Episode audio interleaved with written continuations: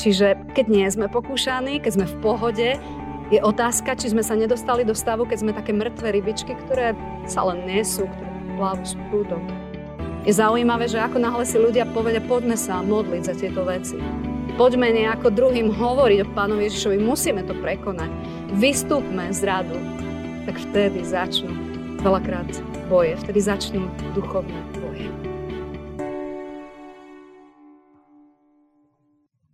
Modlitba v púšti, modlitba v hlade, modlitba v ohni, v slábosti, v bolestiach. To sú už modlitby iného druhu, ako ďakujem ti, Páne Bože, za dnešný deň. Nie sú to možno také premudrelé a dokonalé modlitby, ale napriek tomu sú to tie najčistejšie modlitby, ktoré vychádzajú z našich hlbok. Pane, nemám sa najlepšie, pochybujem o sebe, strácam sa a tak prichádzam k Tebe bližšie, aby som ťa našiel. Aby som seba našiel. A tak sa skloníme pred kázňou k modlitbe. Nebeské oče, modlíme sa, aby sme aj dnes mohli byť vedení bližšie k Tebe. Nech nás to Tvoje slovo vovádza do pravdy. Nech Tvoj syn búra všetky múry v nás a Duch Svetý nech je tým rozlišovateľom, čo je v nás to Tvoje a čo tam nepatrí. Amen. Milí bratia a sestry v Žiline aj na všetkých ostatných miestach, odkiaľ nás sledujete. Za základ dnešnej kázne nám poslúži ďalšia časť zo série Modlitba pánova a je napísaná v Evangeliu podľa Matúša v 6. kapitole 13. verši. A modlite sa takto. I neuvoď nás do pokušenia. Amen. Čo by sa dialo, keby Eva povedala v raji pokušiteľovi? Počúvaj ma, my sa s Bohom stretávame každý jeden večer. Neverím tomu, že by nám chcel niečo zlé. Neverím tomu, že by nás chcel podviesť.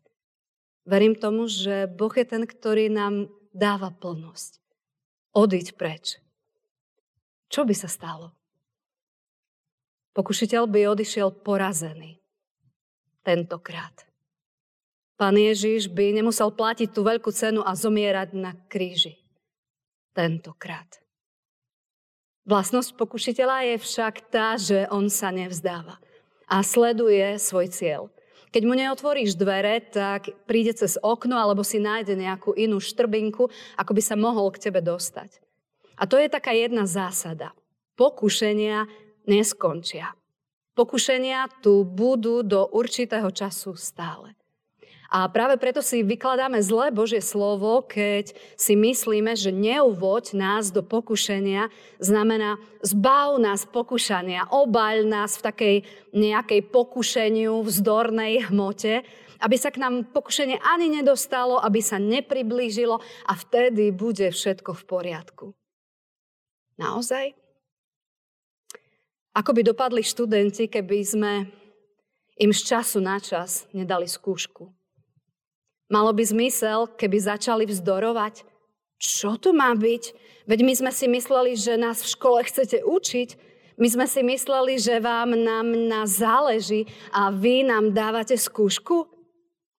Áno, skúšku. Aby si videl, ako napreduješ.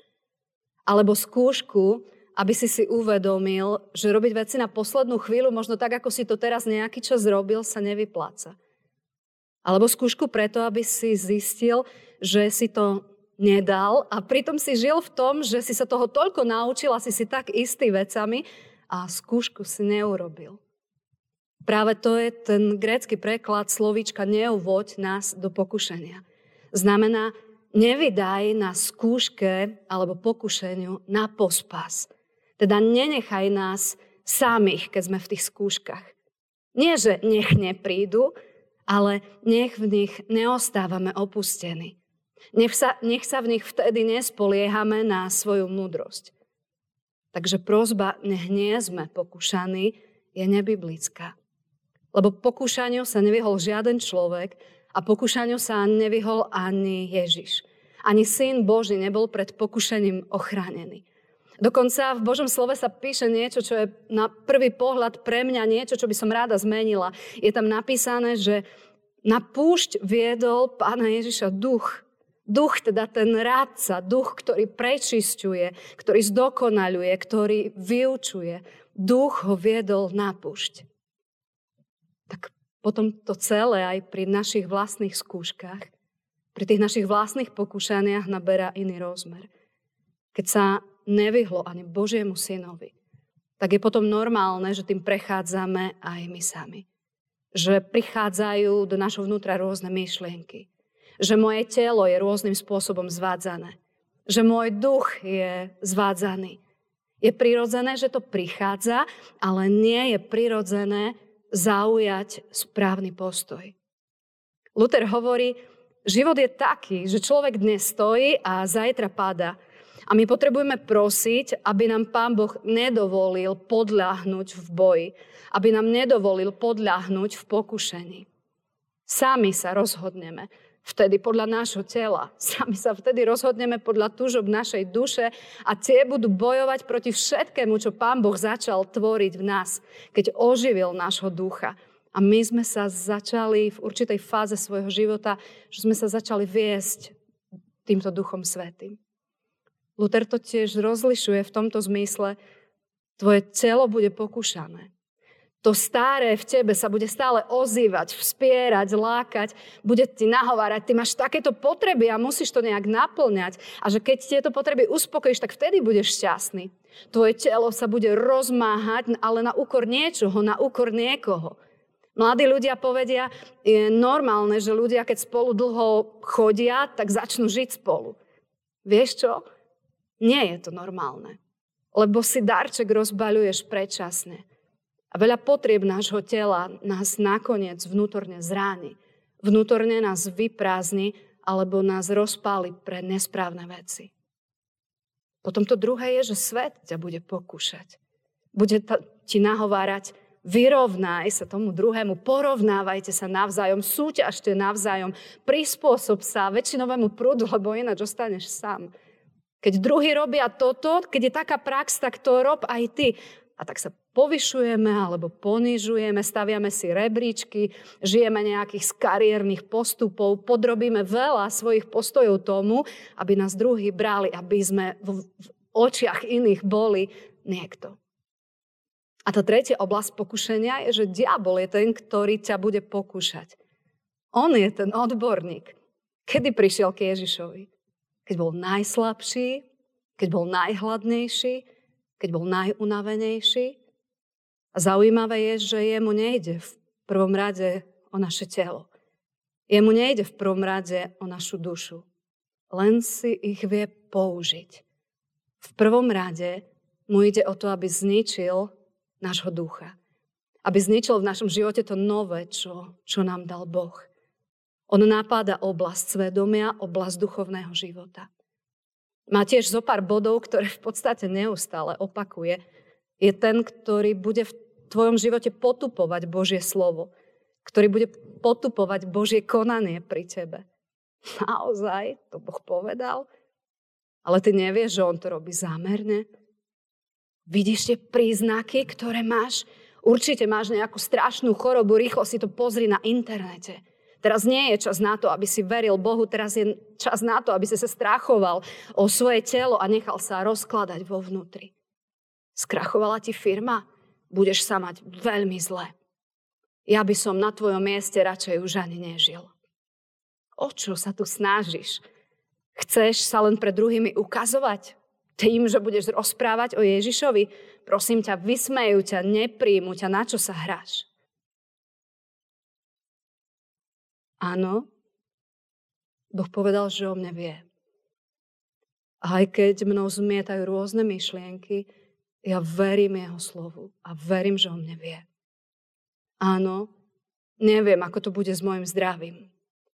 Ale verím, že on je dobrý pastier a vedie ma v každej oblasti, v každej chvíli môjho života.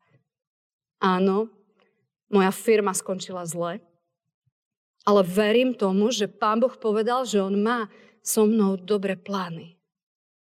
Áno, dnes som kolegovi nesvedčil, Aj keď bola naozaj príhodná chvíľa, nevadí.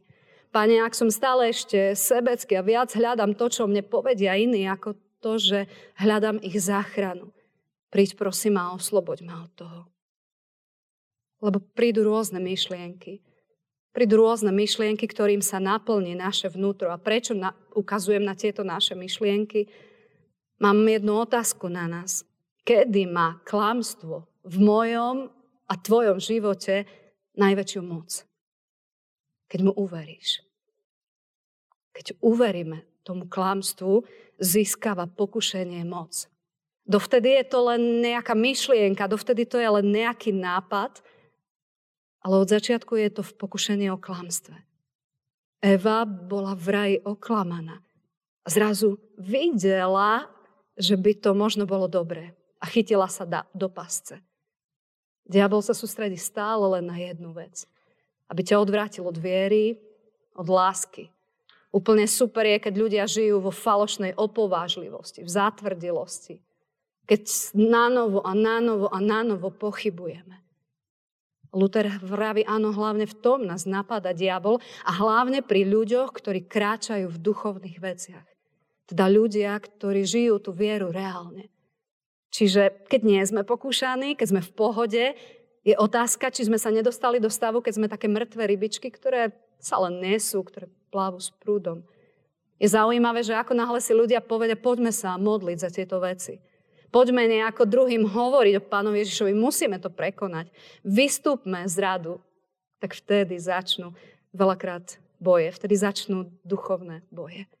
A vtedy je na mieste aj tá modlitba, Pane, nedovol, aby sme boli vydaní do pokušenia. Ako? Jednoducho tomu, že si uvedomíme, že nie je možné aj verím Bohu, aj neverím Bohu, ale musím sa v konkrétnych veciach roz, musím rozlišovať, že buď mu verím, alebo znamená, že to neverím a potom som vydaný tomuto pokušeniu. Šimon Peter bol skvelý človek, no zrazu sa začal báť o svoj život a urobil to, čo ho sa štítil. Zaprel svojho priateľa a chytil sa do pasce. Judáš bol oklamaný svojou vlastnou ctížiadostivosťou. Chcel nejak preraziť. Myslel si, že s Ježišom proste bude niekto a zrazu vidí, že všetko sa vyvíja inak a tak sám si hovorí, nie, ja, ja niečo spravím preto, aby som si to svoje meno, aby ono mohlo vstupnúť, aby ten môj život stál za niečo. Vovedený do klamstva. Keď som pripravovala konfirmandom testíky, tak som našla jeden obrázok Judáša, a ten vám aj chcem teraz ukázať, lebo ma veľmi oslovil v tom, ako bol zobrazený. Judáš je ten, ktorý pozerá na tých 30 strieborných. Pozerá na to, že áno, toto je teraz niečo, čo mi prinesie život, ale potom na druhej strane je šibenica. A čo je medzi tým? Začína to pokušením. Začína to tým, že to pokušenie vezmeme, že tomu, že tomu uveríme a na konci je, je záver, je, je záhuba. A čo je medzi tým? Jeden nešťastný človek. Jeden zničený, nešťastný človek, ktorý si myslel, že robí tie najlepšie veci v živote a urobil presný opak. A tak ja som si priniesla túto šatku. Je pre mňa vzácna preto, lebo ju mám od jednej priateľky. Dostala som ju na Medzinárodný deň žien. Tak je to taký darček, tak o to je vzácnejší. A táto šatka mi pripomenula, že, že vlastne u Židov je taký zvyk ranných modlitieb. Chlapi majú ranné modlitby a vyzerá to takto, že si zoberú svoj talit, teda tú modlitebnú šatku a dajú si ju na hlavu a celý sa tú šatku zahalia. Zahalia svoje telo, zahalia svoju dušu, svoje túžby, svoje strachy, svoje obavy, Zahalia aj to všetko, prečo chcú bojovať pre Boha, ako chcú budovať Jeho kráľovstvo a veľakrát v tom zlyhávajú. Každé ráno sa zahalia do tejto šatky, lebo im ukazuje na to, že presne tak sú obklopení Pánom Bohom. A to je taká výzva aj z mojej strany pre nás. Aby sme videli koniec. Aby sme videli koniec všetkého pokušenia. Aby sme sa nedali oklamať aby sme sa nedali nachytať. Pán Ježiš povedal, ja vám ukážem pravdu. A táto pravda vás oslobodí. To znamená, že kým nevidíme jeho pravdu, veľakrát sa budeme byť za veci, ale budeme zotročovaní klamstvom. A tak práve preto, aby Pán Ježiš neprišiel zbytočne, robme to, čo, čo robia Židia. Zahaľme sa každé ráno a povedzme, páne, toto vníma moje telo, myslí si, že toto chce, moje plány sú takéto, moje túžby sú takéto, chcem duchovne nejak raz, vidím, že tam sa to nedarí, veľa je toho, čo, čo na mňa dolieha, ale to je všetko len myšlienka. To je všetko len myšlienka, kým tomu neuveríš. A tak ja sa rozhodujem aj dnešné ráno. Zabaliť sa do tvojej prítomnosti. Zabaliť sa do toho, že ty si pán, ktorý odpúšťa, ktorý odmýva, ktorý vyzbrojuje a ktorý ma vedie. Nech teda dokážeme obstať v pokušeniach. Rovnako ako Pán Ježiš. Lebo proste veril nebeskému Otcovi. Aj keď obstal, pokušenie sa potom vrátilo. Znova, keď bol najzraniteľnejší. Keď vedel, že má urobiť to rozhodnutie, o ktorom je smrtná nedela, idem zomrieť za ľudí, aby mohli byť vyslobodení. A vtedy prichádza zrazu ten diabol a hovorí, nie, to sa ti nesmie stať. Použije si na to najbližšieho priateľa Petra. Nie, to sa ti nesmie stať a ide ho z toho odradiť. Pán Ježiš hovorí, odiď odo mňa. Odiď odo mňa. Ja mám cestu, ktorá je krytá Pánom Bohom. Ja mám cestu, ktorá aj v pokušeniach dáva smer. A tak nás každého jedného povzbudzujem, aby, aby v tomto sme hľadali slobodu, aby v tomto sme kráčali, aby sme vierou vyťazili. Amen. Drahý náš Pane Ježiši, my, my ti ďakujeme, že si môžeme uvedomovať, že nie je pravda, že diabol neexistuje. Nie je pravda, že nejaké duchovné veci neexistujú.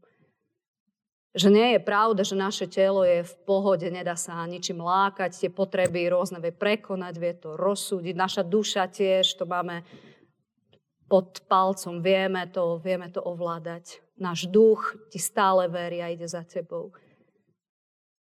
Ďakujeme za to, že Ty si Boh, ktorý nás vovádza do všetkej pravdy a tým nás oslobodzuje. A ukazuje nám si veľmi slabý, keď ostaneš sám. Si veľmi slabý, keď sa budeš spoliehať na seba, lebo pri prvom, druhom alebo treťom pokušení spadneš. A zároveň ti ďakujeme za to, že dávaš aj východisko, že si Boh, ktorý hovorí, ja ťa volám, aby si sa modlil, aby si mi veril, aby si ma prosil, že, že nech nedovolím, aby si robil veci sám. Nech nedovolím, aby si podľahol pokušeniu, ale aby si sa tomu vedel postaviť. Tak my sa modlíme, aby si upevňoval našu vieru. Aby sme mohli vidieť, tak ako to bolo na tom obrázku pri Judášovi tak pekne napísané a ukázané, že, že nie len ten začiatok, tam pokušenie začína, ale koniec je, je stále zlý. A koniec je, že človek je nakoniec zničený. A tak daj, nech toto vieme prehliadnúť a postaviť sa na, na tú tvoju pravdu, pre ktorú si prišiel, aby si nám ju ukázal. Amen.